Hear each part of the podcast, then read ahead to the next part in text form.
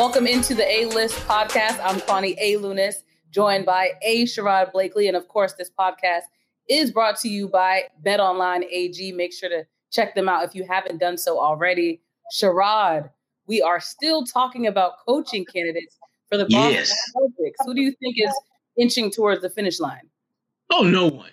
No, no one is inching towards the finish. I, I think the Celtics, they're still sorting out who they want to target, who who makes the most sense. But the, the mm-hmm. thing that we have to keep in mind is that it's not just the Celtics and a field of candidates. It's the Celtics. It's Portland. It's Orlando. It's all these other teams that are starting to enter the competition because they have openings as well. And so the Celtics really have to fine-tune who they want and really be, I think, more aggressive and proactive in, in their search and figure out as soon as they can who they want and make a pull. Don't wait around for others to, to, to for folks to go through the whole process. If you interview someone and you're feeling good about that person, you need to strike when the coals are hot. Uh, and I, my biggest concern is that they won't, and that they'll wind up getting someone that wasn't their top choice. And again, we've seen many instances where that number one choice uh, isn't the one you wind up with, and it turns out pretty good. But I would think in this case, if you're Brad Stevens and this is your first major move in the new role that you're in, that you want to get the person that you wanted above all others, not the person that you had to settle for. Yeah. And I think the thing that makes this race even, I call it a race because, as you mentioned, there are two other teams that are looking for a head coach at the moment. And a lot of ter- talk has been surrounding the very qualified women that are being considered for these jobs. And if anything, if the Celtics want to be the first again to do so, not that they should rush solely to be the first, but if they do intend on hiring someone that would make N B A history, that is all the more reason to maybe expedite the process and, and still make sure that you're getting a very highly qualified candidate. Yeah, I, I think the Celtics, they're in a great position to really, I think, you know, to to do well with whoever they hire. I think when you look at when you look at the candidates that you know are out there, I think there are multiple candidates that can fit in well with this organization. The, the, to me, the challenge is going to find the candidate who can put together the right staff that can complement whatever that candidate's strengths and or weaknesses are. And to me, that that's where you really have to be smart about who you hire and get a sense before you hire them who they're thinking about bringing on board. Uh, I look back at Doc Rivers, you know, when and you, you as great a motivator I think Doc Rivers can be, and, and someone who can really uh, connect with players. He needed a absolute maniacal tactician on his bench, and he got that in Tom Thibodeau. And we all knew pretty early on that Thibodeau was not going to be an assistant for very long because yeah. he was very good at a very specific part of the game, to the point where you knew at some point someone would want him to lead their organization. And whoever the Celtics bring in for a coach, they can't be intimidated or, or by having strong assistants uh, because yeah, the yeah. whole point of, of having those people around you is for them to strengthen you, to complement whatever you do well so that the team can then do well. So I, I think the key is, as important as it is for them to have the right hire as a head coach, they have to have the right hire as a head coach who can galvanize a staff that will strengthen not only them, but also the organization. And, and that's, you know, we don't talk a lot about that, but I think that is, if you're if you're Brad Stevens, that has to be one of those things that when you're evaluating candidate X over candidate Y and Z, you have to give that some thought and and and really, really put that, I wouldn't say at the top of, of your wish list, but certainly it needs to be on the short list of things that you that are must-haves in your next head coach. Yeah, that is something very important to highlight because whether you want to admit it or not, a lot of times a head coach is the face of the coaching staff, but there are, uh, like you said, supplemental pieces around him that have specialties, hopefully within the game, that they can help their players succeed. I mean, you look at Patriots, um, N F L overall rosters, right. They literally specify special teams coach, wide receiver coach, quarterback coach. Yes, the N B A doesn't necessarily do that, but the N B A does have coaches th- that are assisting in those specific areas when it comes to the game of basketball. So yeah. That's a really good point to highlight. Yeah, absolutely. And, and also, uh, you know, as we talk about things to highlight, we also can talk about things that are lowlights. Mm-hmm. Uh, and certainly, you know, the Celtics season, how it ended, was definitely a lowlight for them. Uh, adding insult to in- injury was our good friend Kyrie Irving. Mm-hmm. Uh, as folks remember with the with the uh, the stomping on, on Lucky's uh, mug, uh, the logo. Um, and then Kyrie suffering an ankle sprain, the same foot that stomped on the logo. Mm-hmm. Uh, our good friend, I Big can't baby? even call him a good friend. Big I Baby. Know. We need to bring uh, him on. Can we bring him yeah. on? Yeah. Oh gosh, I, we, we we need to get F C C approval on that one because there'll be some some some uh, some f bomb. Our producer Abu will have a lot. Yeah, of Abu, so Abu gonna be. To... yeah, no, but Big Baby, he he talked about how it was payback and for for stepping on Lucky. I I wouldn't go that far. I just I I don't think it was that deep. But yeah. uh, what what's what's your take on just Kyrie and the karma, if you will, mm. uh, of of. what he did and, and where he's at now, where he's not uh, going to play in game five. And there's there's some talk that he may not be back for the series uh, for Brooklyn. So w- what's your take on just all of, you know, all that has transpired with Kyrie? I find it very unfortunate that it did happen that way. And it does happen to be the foot that he stomped over Lucky on. But as you know, with the N B A, we never want to see any injuries. In addition yeah. to that, the fact that we want players to stay healthy is the fact that now we're looking at the Nets and they're down one of their, their star players. And that just makes the series a little more competitive, I guess, mm-hmm. so to speak, where we're now curious as to whether or not the Nets can really seal this out or if Kyrie's loss will be something that is noticeable on the floor for them. Yeah. Well, the, the one thing, and, and I was talking with, with someone about this uh, actually earlier today. If you think about Kevin Durant's career, he's been in the league for about fourteen years. And take away his first year in the league when he was a rookie, but every other year since then, he's played with at least one first ballot future Hall of Famer. Mm. And no, and that's not taking anything away from him. He's an amazing player, and he'll be go, he'll finish his career as one of the greatest scorers, if not the greatest pure scorer uh, this league has ever seen. But when you play with that level of greatness every single year, and now you might be having to carry a team at this stage of your career by yourself, people have reason to be skeptical of how well Brooklyn will play because Kevin Durant, as great a scorer as he is, he's not exactly Mister I got you, I got you, I got yeah, you. He ain't that dude. Yeah. He ain't that dude. He is about getting buckets. He does that better than anyone in the game. But when you think about Kyrie, you think about James Harden, they have the ability to get others involved with their passing game. That ain't K D's game, people. K D is all about getting them buckets, and that makes him, in many respects, a lot easier to defend than a Kyrie or a James Harden. So I'm curious, and I think James Harden will be back for Game Five, or at least that's the talk. Yeah. And if he is, it will once again it will force Kevin Durant to be to not be the player that would, I think, for someone who's done so much. It's a part of his game that can evolve. It's a part of his game that still has growth, uh, his ability to get others involved. And we're not going to see that potentially come to fruition if James Harden is back. So uh, I, I, Brooklyn's still a beast. I mean, one, Kevin Durant or not, they're still a beast. And we, uh, I think we got a bit of a beast coming up on a podcast in a few minutes, right, Kwani? Yes, we do. We have a special guest joining us today. We welcome in now Dart Adams, who is a native Bostonian, a historian, and an author. Dart Adams, thank you for joining the A-List podcast today. No problem. Now, the thing about Dart that you all have to understand is that that dynamic that Kwani alluded to, the historian, that's why Dart is in the building, because there are few people who understand the history of this neck of the woods from a sports landscape standpoint better than Dart.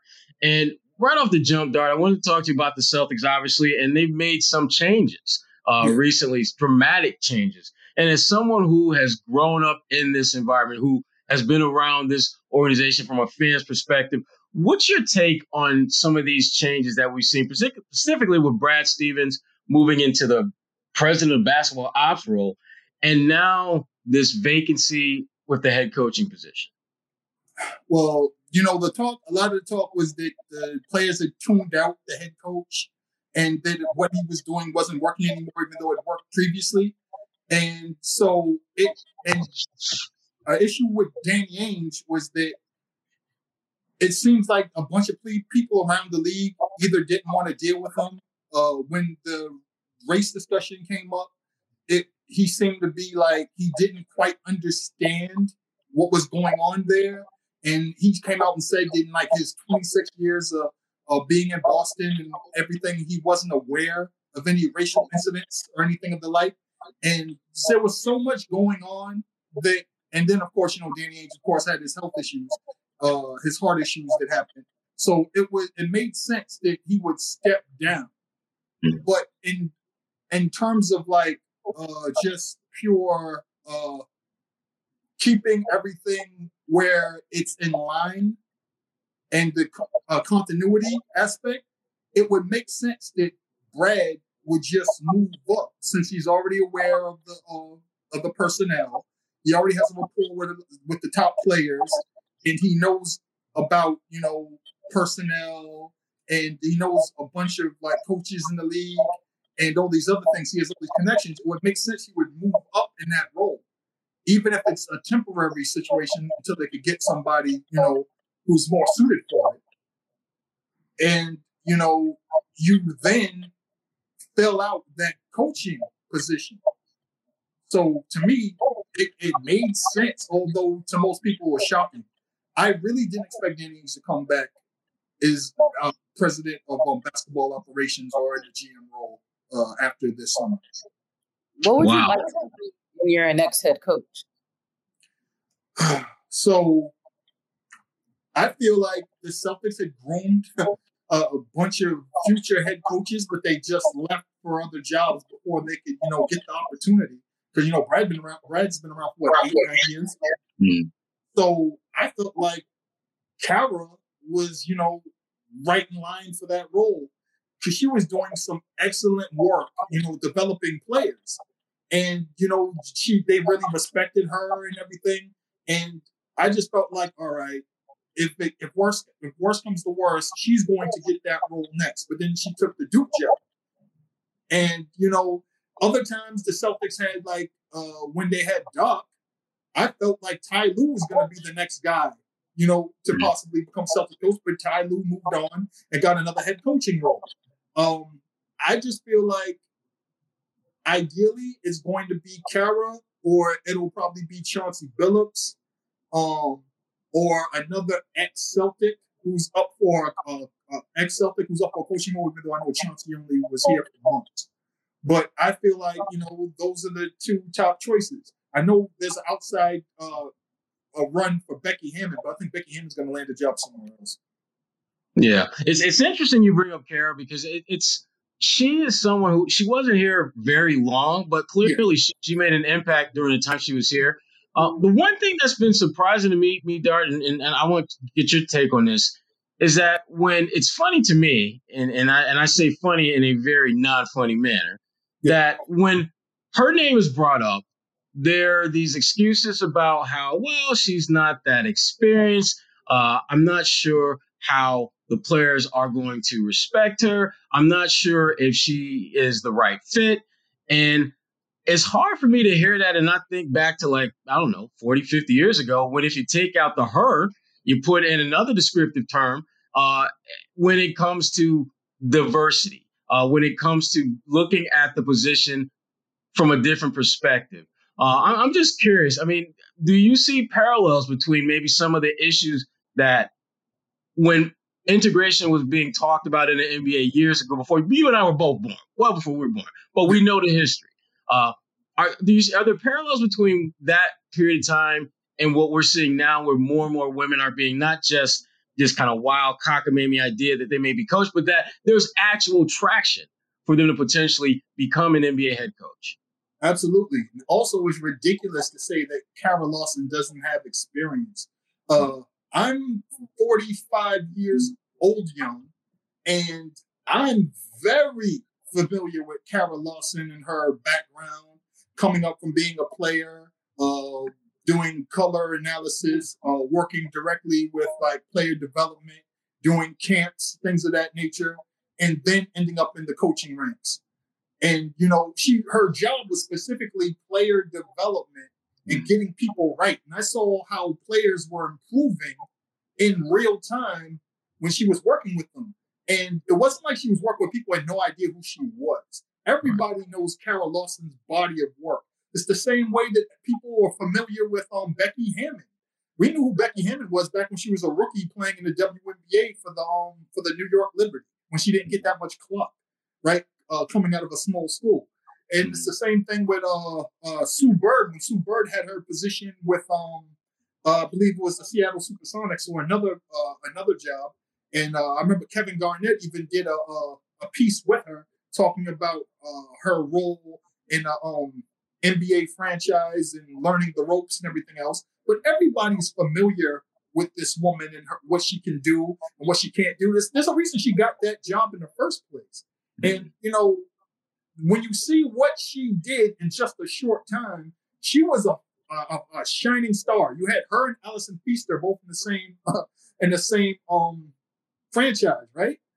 Doing amazing things. I just felt like anybody who talks about she doesn't have the experience or she doesn't have it or it's too soon, they're being they're being facetious or they just don't know what they're talking about. It's ridiculous mm. to even say that. If anything, she's overqualified. Yes. That's the she issue ran. with find the right person Twitter. That's just look do the research. Do Players some- responded to her for a reason. Yeah. She's been there and done that. Mm-hmm. Yeah. Well, the, the thing the thing that I, I find is that whenever I, I hear people kind of raise those points, if you even want to call them that, is that it, it makes me, it reminds me that we are still in a time where people have yet to embrace being comfortable with being uncomfortable. It, it challenges their notions of what's supposed to be. And I think most of us like being challenged, but some of us like status quo to trump being challenged. Um, yes, that's exactly, t- yeah. I've, I've phrased it that way for a reason. Uh, and I, I love the fact that we're able to have these conversations about a Becky Hammon, about a Kara Lawson, and we don't have to reach for receipts to yeah. justify why we're having a conversation. Exactly. I think trolls will be trolls at the end of the day, so we just have to ignore them at this point. yeah. Trolls have their purpose in life, as we know, and for us at the A-List podcast, we have our supporters. Uh, biggest sure. among them, exactly. Biggest one among them is bet online dot a g, uh, which is the fastest and easiest way to bet on all your sports action. Baseball, as we all know, is in full swing, and you can track it all on bet online dot a g. It gets you all the latest news, odds, and information for all your sporting needs. Real-time updated odds and props on anything and everything. It has you covered before your next pitch. Head over to BetOnline. Get your fifty percent welcome bonus on your first deposit. BetOnline, your online sportsbook expert. Don't forget that fifty percent welcome bonus with the promo code C L N S fifty. BetOnline, your online sportsbook expert. Now, Dart, um, I want to just jump back a little bit and and and, and look at and talk a little bit about when the Celtics were in the bubble. Um, and we saw from afar just a different level of energy when it came to social justice issues and, and talk of systemic change and, and things of that nature. And here in Boston, as, as you know, Jaylen Brown was one of the one of the more outspoken folks leading that charge. It doesn't seem to be the same once they left the bubble. And I'm just curious, as we move forward in what seems to be this period of racial reckoning and more conversations along those lines, do you think the noise that players made in the bubble will continue to get quieter, or will we just see this this renaissance or resurge where it becomes more of a talking point and something that's more talked about? I don't think that after the bubble, or even before the bubble, if you go back to the I Can't Breathe era with mm-hmm. um, LeBron and everything else, mm-hmm. and when you see what the W N B A did, when they stepped everything up, if you saw the W N B A documentary, that amazing documentary that they just recently did, uh, I don't think we're ever going to have we're ever going to go back. If anything, I think the only reason why uh, people didn't push as much this season as they did the previous season is because there was such a swift turnaround.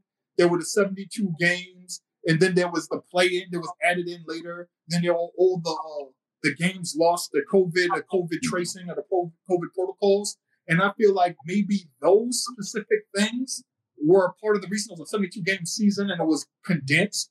Uh, I feel like those are the main reasons why maybe we didn't get back to what it was, because right before the bubble, we had, it wasn't, you know, we had Jaylen speak up, we had Jason speak up, we had um, Ennis Cantor Uh, you know, we had uh, Marcus Smart, you know, everybody going to rallies at a time when, you know, COVID was at its peak still. And people were just going out with masks and marching and things of that nature. So I just feel like it was the nature of the particular season happening after a quick turnaround and the Celtics not being very consistent and worrying about if Kemba's going to come back healthy and then losing Marcus Smart. They kind of, and then like people being kind of indifferent about the Celtics after losing Tommy and everything else, you know. They all were factors in why certain things didn't happen like it did in the bubble. Because you got to remember, man, the bubble was months after the season ended. So a right. lot of things had festered and a lot of things had happened. And so everything hit different at that time versus now when it's like, all right, we're going to have to figure out how we're going to do a season and see what happens. So I, I feel like that was the main reason. But coming up when things kind of stabilize, we're never going to go back to the way things were before. Before. Yeah, mm-hmm. it, it just it, it felt as though that that because of that long layoff before the, the restart of, of last season in the bubble, it seemed that society had felt that, OK, this is this is the deal that we have to to, to embrace. We're going to accept a lot of these social justice initiatives that they're talking about if we can get them back on the court plan. Yeah. And it seemed as though that there was this trade off, even though it wasn't obviously spelled out in those specific and stark terms. And now that we're moving more and more towards, it's not really a trade-off. These guys are going to play regardless of what is happening in, in society. That that thirst, that hunger, that desire to put those issues front and center, it just doesn't feel, to your point, Dart, it doesn't feel like it's got that same energy, that same juice that it had before. Um, and I'm I'm not crazy about that, to be honest with you. I, I love the fact that I was watching these, you know, extremely well-paid basketball players address a lot of issues that we talk about in the barbershop. We talk about in the beauty parlor. We talk about on the, on the playgrounds.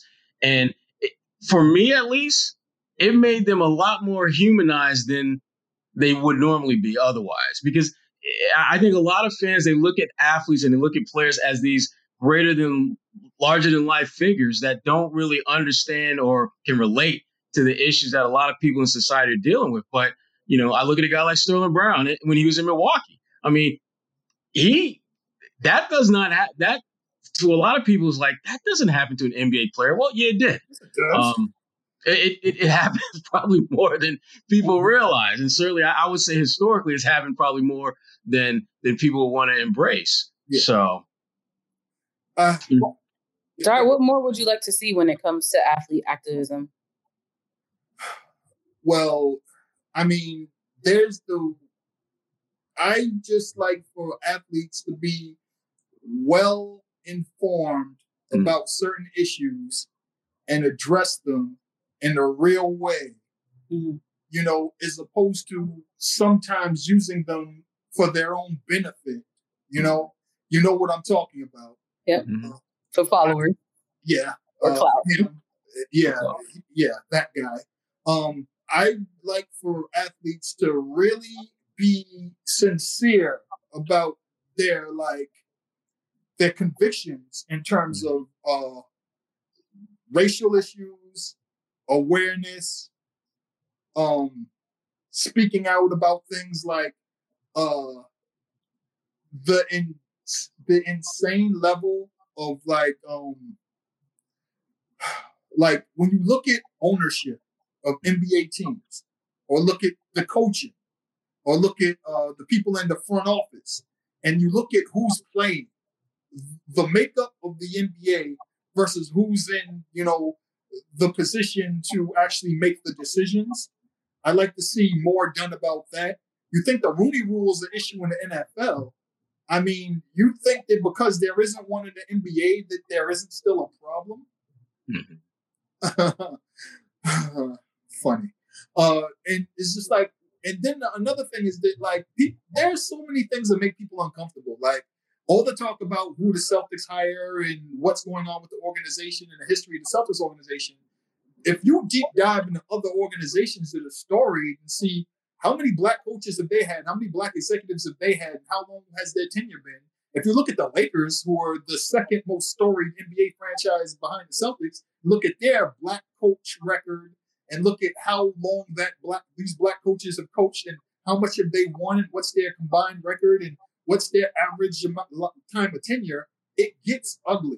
And when you look at other teams in the league that have been around for a while, you know, it, it's dirty. But, you know, it's always an issue of pointing fingers here and there and not really looking at the real issues mm-hmm. and losing sight of what, you know, of, of what we're supposed to be fighting for. So I'd like for the players to really, you know, really take this seriously and, you know, be on, like, be able to stand up to scrutiny when asked about certain things. That's why I love what Jaylen does. Jaylen is about this. You know, Jaylen, Jaylen can talk about these things and he's serious about it. And he's also brought up, he was like, I would like for people to do this and be serious about it and not just do it when it benefits them. And we all yeah. know who he was talking about. Yeah, yeah, he, he he's very real like that. And, and and having spent some time around, you know, some of the people in his, you know, in his formative years coming up in, in high school and things like that, I mean, the brother, what we're seeing is authentic Jaylen Brown. Yes. Um, it, it is, and to me, the authenticity comes, the, the authenticness comes through in the fact that it ain't just something that popped up eight months ago. Mm-hmm. It, this is something that he's been building towards for a long time. Uh, one thing I wanted to talk to you about before we, we got out of here, because we, we still got some time, but I want to make sure we talk about this because uh, it's one of the things that I know is near and dear to your heart. And if you are an N B A fan, you can't help but embrace this. And that is hip hop.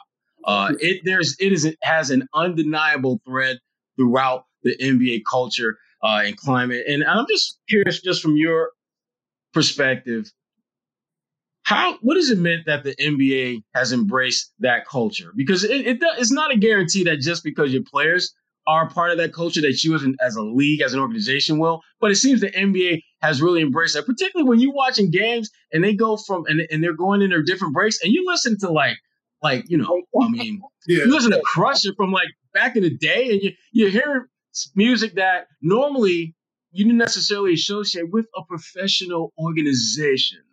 But you find that in the N B A, though. Yeah, it took a while for that to happen. Um, when you think about, again, I'm an old, so I think about the N B A on N B C era, right? Mm-hmm. And the when the transformation happened from the late eighties to the early nineties. Um, you look at the those early nineties drafts, right? Uh, a lot of the players that were still around in the late eighties, you know, had been around in the league from the soul R and B era of the seventies into the early eighties. And again, it took a minute before the N B A really started to embrace it. So it started with like the early nineties with that new wave of players. We're coming on the thirty-year anniversary of the ninety-one draft. This is when Kenny Anderson gets drafted. This is when players like uh, Derek Coleman get drafted. Then later on, we start getting the like the um, Alonzo Mournings, Shaquille O'Neal, Grant Hill, you know, we start getting into the nineties, uh, the, the Max Burns, the Big Dog, and then we get the Fab Five into the N B A. That's Jaylen, that's Juwan Howard, you know, and you got Chris Webber. And so the league is changing. And that's when the league start really embracing things. They start putting rap on um, the breaks and inside stuff, putting into the highlights. They start, N B A Entertainment start putting out the uh, the N B A superstar uh, tapes in the early nineties and associating it with rap. And it just snowballed from there. It took a while for the N B A to really embrace it. Because again, when you look at guys like Isaiah Thomas, they grew up with soul R and B and funk, you know, Magic Johnson, uh, soul R and B and funk. And so it took until the early nineties to now. And now when you watch, uh, you look at the desk and who's reporting, you got Jaylen, and the breaks are all playing music that, you know, Jaylen used to play on his podcast, you know, or or stuff that uh, Stuart Scott used to reference when he was doing his um, E S P N show. I mean, when he was doing the highlights for E S P N. So, I mean, it took a while for it to happen. It took a while for that turnover to happen, you know, but it, when hip-hop kind of hit number one on the Billboard charts back in nineteen ninety-one, it was an inevitability. Mm, absolutely. And you wrote a book about the subject of hip hop. What is that book about and how can people check it out? The Best Damn Hip Hop Writing, The Book of Dart. Yes. Yeah. So The Best Damn Hip Hop Writing, The Book of Dart, is a book that's um, a whole bunch of essays that I wrote over a span of years, collected in one book, and, you know, it's an anthology. And it can be purchased anywhere. Books can be purchased. Amazon, uh, Books a Million, uh, any independent bookstore, uh, um, Barnes and Noble. Uh, it's still in business? Yes. Oh, I thought they got shut down. I you haven't seen it. it. You, you can That's download it from your Kindle if you want that too. That's what I do. You can get the Kindle, Kubo, uh, any digital download you can. Yes, absolutely. So it's available everywhere. It's been doing well since it was dropped in um back in uh, October twenty nineteen. Uh, we're gonna coming up on the two year anniversary of its being released in October. Now, the, the one thing, because uh, I, I I did cop a copy of it, uh, and the, the one you no not a problem, bro. Trying to be educated when I'm up on here now. Come on, uh, no. But the the one part in, in your book that I, I thought was really interesting, and I, I wanted to just that was well, there were a couple, actually quite a few things, but I'm just going to limit it to two. Uh, yeah. Where you started talking about how you and your mother bonded over the Celtics. I thought that was really interesting. Um, like, could you tell a little? Tell folks a little bit about just that that that bond that you guys were able to forge through the Celtics, and, and also I, I wanted you to share. You, you had, there's a middle child story yeah. that, on a personal level, I want to hear about, because being a middle child, I want to know if I want to know if we got some of the same reasons why we we do what we do. But first, I wanted to hear first I wanted to hear about, about just your mom and, and just how you guys bonded over the Celtics. All right, so my mom uh, came to Boston from Alabama, and Uh, at the time she came, it was the sixties. So she, uh, again, came with, uh, I already had family here. They were living in the South End, Lower Roxbury, through Roxbury, some of them in Orchard Park later. And um, so one of the things that really gravita- made her gravitate to the neighborhood and the city was that, you know, the Celtics were out in force.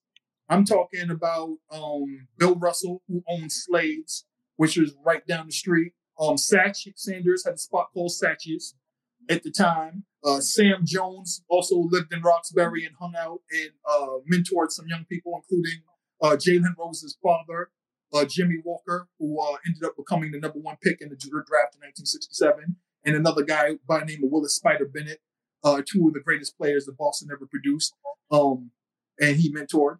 Uh, but uh, my mom was a huge Celtics fan, and that continued on until, you know, she had her kids. And one of the things we used to do is we used to turn on the Celtics game on T V, turn down the sound, uh, go to, uh, I think it was W B Z and Johnny Most, turn on Johnny Most, and we used to listen to the games.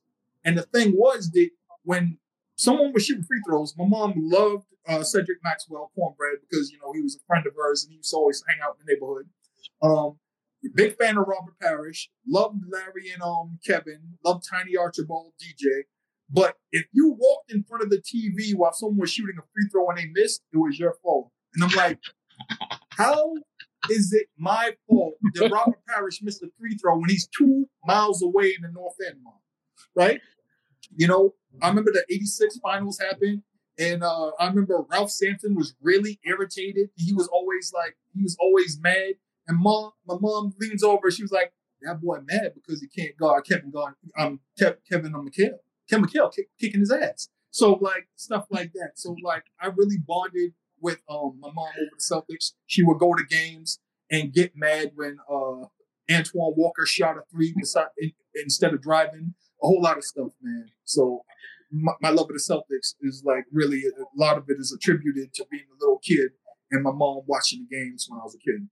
Man, that's awesome. That's awesome. Talking smack. That's what I'm talking about. Mama's talking smack. That's what we need more in this world. For real. Do I don't think we need oh, it yeah. anymore. Mama's talking smack. oh, yeah. Oh, yeah. But the, the game time funny? Huh? That's the game sidelines. He didn't give you this middle child story. Oh, so I started out as the baby in my family. Then my younger brother was born. And it's my older sister and three boys at the time. So I was the middle boy. But then, you know, my father's like, oh, yeah, his, you have another brother. So, all right, cool. And then more kids start being introduced. And it gets to the point where now I'm the absolute middle child. You know, so there's my big sister, my big brother, big brother, me, and then three more below me. So I'm the absolute middle child. So as my life went on, I went closer and closer and closer to the middle till now I'm the absolute middle. And yes, I believe that being a middle child really, really affected the way I see the world. Uh, they say in history, two things really affect the way you see the world. Uh, birth order mm-hmm. and, um, you know, when you were born. And when I look at like the time I was born in, where I was born, my birth order, uh, being a um, I N T J A, whole brained, I'm pretty much a Batman villain on paper. It's insane. I like that. I like that. I'm the oldest, so I can't relate to either of y'all. We know. Oh, we know. Now it's game time, though. Get us going, Kwani. What we got? All right. So the first game is called Pick and Roll. You pick someone and tell us why you're rolling with them. So I'll make a statement and you let me know who that person is. Sure. Your favorite Celtic who doesn't get enough respect is or was who? Dennis Johnson. Mm. Dennis Johnson.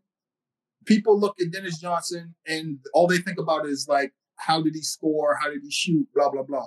That man was a defensive genius. He used to lock up the toughest guard. He used to guard uh, Magic Johnson. Uh, he used to guard anybody. And he did whatever was necessary to win.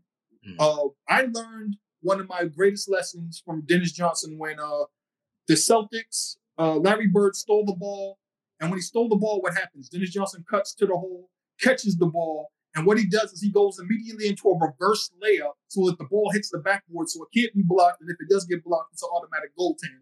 And he uses his shoulder to defend against Joe Dumars or anybody coming after him. The ball hits the backboard, goes in. And then after it goes in, what does he do? He guards the inbounder until they call a timeout. Ooh. I learned so many life lessons from Dennis Johnson. The man played an entire season with a broken wrist and still made all defense second team. Dennis Johnson, number three. D J, rest in peace. That's a good one. I like that one. Yeah.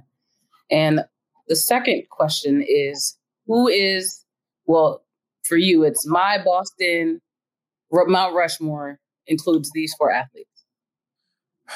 Obviously, Bill Russell.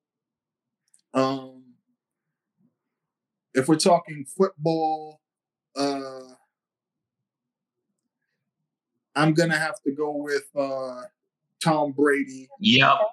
What was the way? I was curious. uh, I'd love to go with somebody else, but I'll go with Tom Brady. Uh, hockey is obviously going to have to be Bobby Orr. Mm-hmm.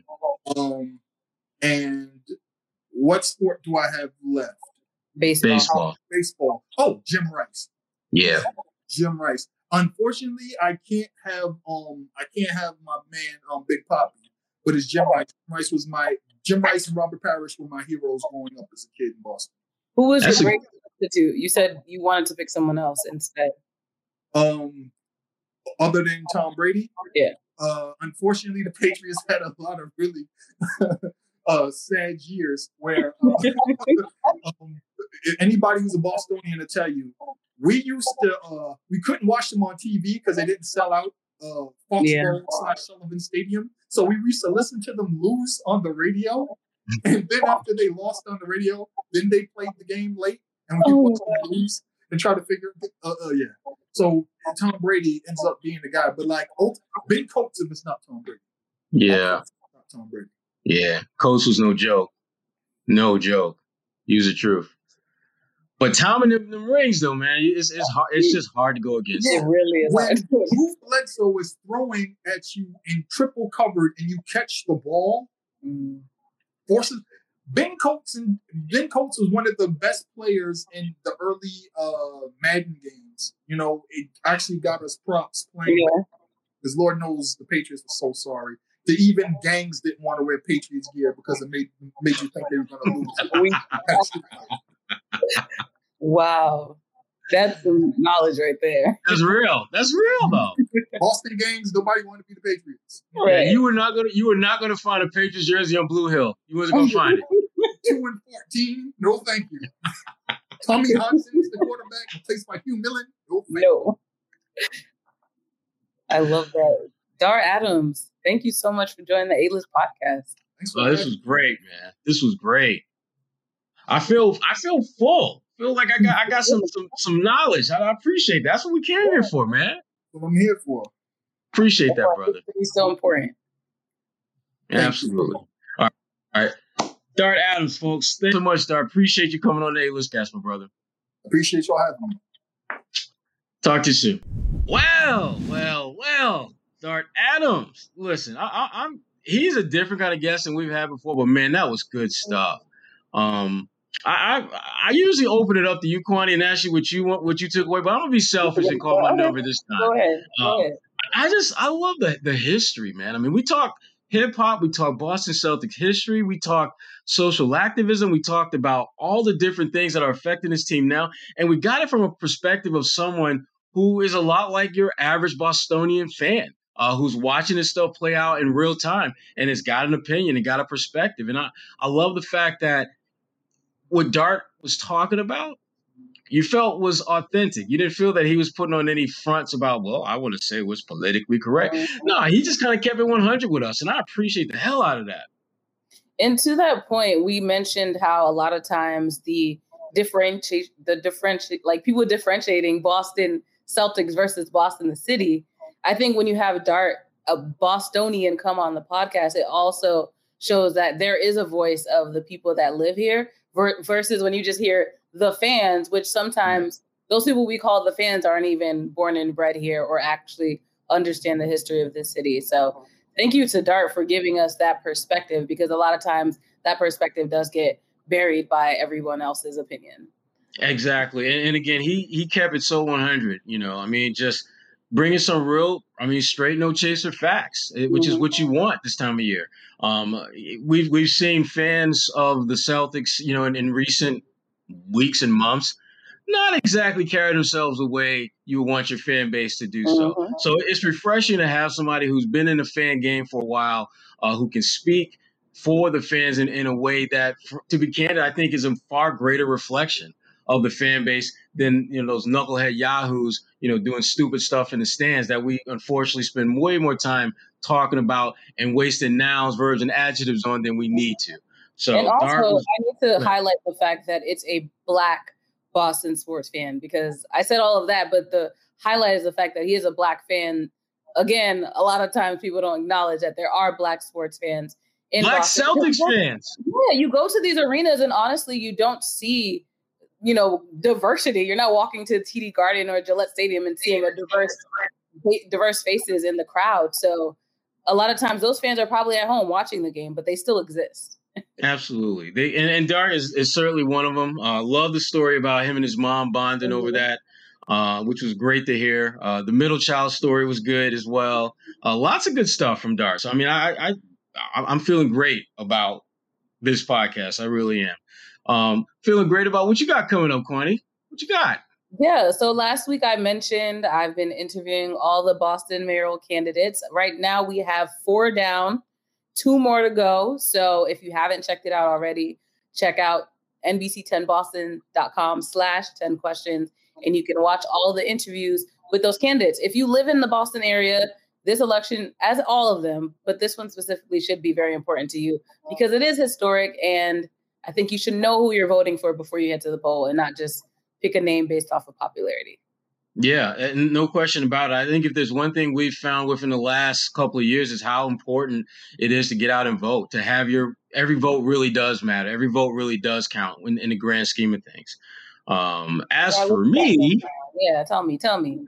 Let's see. We got uh, I actually got to uh, still doing some off season stuff for uh, Boston Sports Journal, and I'll, I'll continue to, to have a weekend column there. Uh, Boston Sport, uh, excuse me, uh, Bleacher Report, I'll be doing some stuff for them as well for the playoffs.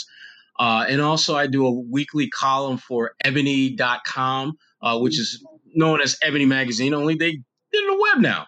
And I wrote about this week about Simone Biles and, and why, you know, that, that goat that you see on on her, her, her uniform is not is not just an animal. It is because she has been an athletic animal, crushing folks.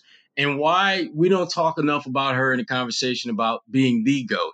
Uh, and I give you some real straight, no chaser re- reasons why she should be considered the GOAT.